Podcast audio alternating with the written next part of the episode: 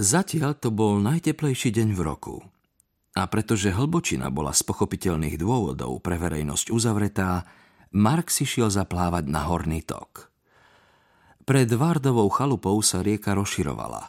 Pri brehu sa náhlila po hrdzavo sfarbených okrúhlych kameňoch, no v strede spomalila.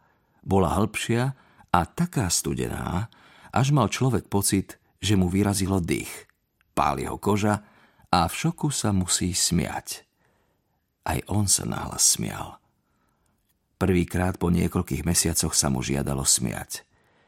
A takisto prvýkrát po niekoľkých mesiacoch plával v rieke – Žriedlo radosti sa zmenilo na miesto hrôzy, no dnes sa to zase obrátilo. Dnes sa v nej cítil dobre. Len čo sa zobudil, ľahší, s jasnejšou hlavou, voľnejšími údmi, vedel, že dnešný deň je ako stvorený na plávanie.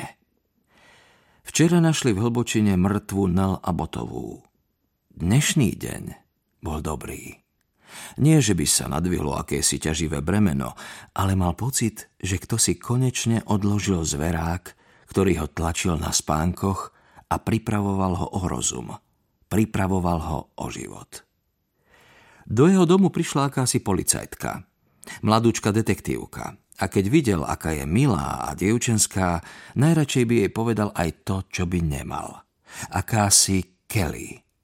Pozval ju dnu a povedal jej pravdu. Povedal, že videl, ako Nel Abotová v nedelu večer odchádzala z hostinca. Nespomenul, že tam šiel len preto, aby sa s ňou stretol. To nebolo dôležité. Povedal, že sa rozprávali, ale iba chvíľu, lebo Nel sa kam si ponáhľala. O čom ste sa rozprávali? Spýtala sa policajtka. Učím jej dceru Lenu. Mal som s ňou v poslednom ročníku menšie problémy. S disciplínou a tak. V septembri ju znovu budem učiť angličtinu. Je to dôležitý rok, posledný ročník, preto som sa chcel uistiť, že nebudú ďalšie problémy. Hovoril pravdu. Povedala, že nemá čas, že musí čosi urobiť. Aj to bola pravda, hoci nie celá. Nemala čas porozprávať sa o tom, že jej dcéra má v škole problémy? Spýtala sa policajtka. Mark pokrčil plecami, smutne sa usmial – Niektorí rodičia sa zaujímajú o svoje deti viac, iní menej, odvetil. Keď odišla z toho hostinca, kam išla? Bola autom? Mark pokrútil hlavou. Nie, myslím, že išla domov. Kráčala tým smerom. Policajtka prikývla. Potom ste ju už nevideli? Spýtala sa a Mark znovu pokrútil hlavou. Niečo z toho bola pravda, niečo lož. No tak či onak, policajtka vyzerala spokojná. Nechala mu vizitku s telefónnym číslom, vraj keby si na niečo spomenul, nech jej zavolá. Dobre.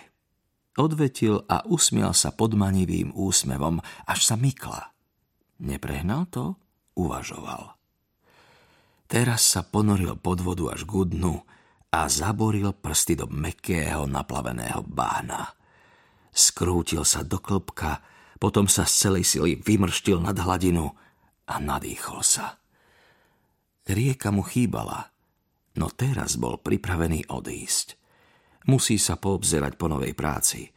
Možno niekde v Škótsku, alebo aj v cudzine, vo Francúzsku alebo v Taliansku, kde nikto nebude vedieť, odkiaľ prišiel a čo sa udialo cestou. Sníval o čistom štíte, nepopísanej stránke, bezúhonnej minulosti. Keď zamieril k brehu, cítil, že zverák sa znovu uťahuje. Ešte nebol mimo nebezpečenstva. Ešte nie.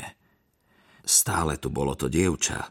Stále mohlo narobiť problémy, hoci zatiaľ čušalo a nezdalo sa, že by sa niečo chystalo prezradiť.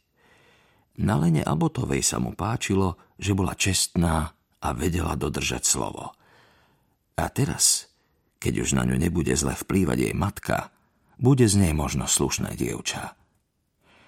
Chvíľu sedel so sklonenou hlavou na brehu, počúval spev rieky, na pleciach cítil slnko. Radosť z neho vyprchala ako kvapky vody na jeho chrbte, no vystriedalo ju čosi iné. Nie priamo nádej, ale tiché tušenie, že nádej nie je celkom stratená. Začul akýsi šuchot a zdvihol zrak. Kto si prichádzal? Spoznal tú postavu. Mučivo pomalú chôdzu a rozbuchalo sa mu srdce.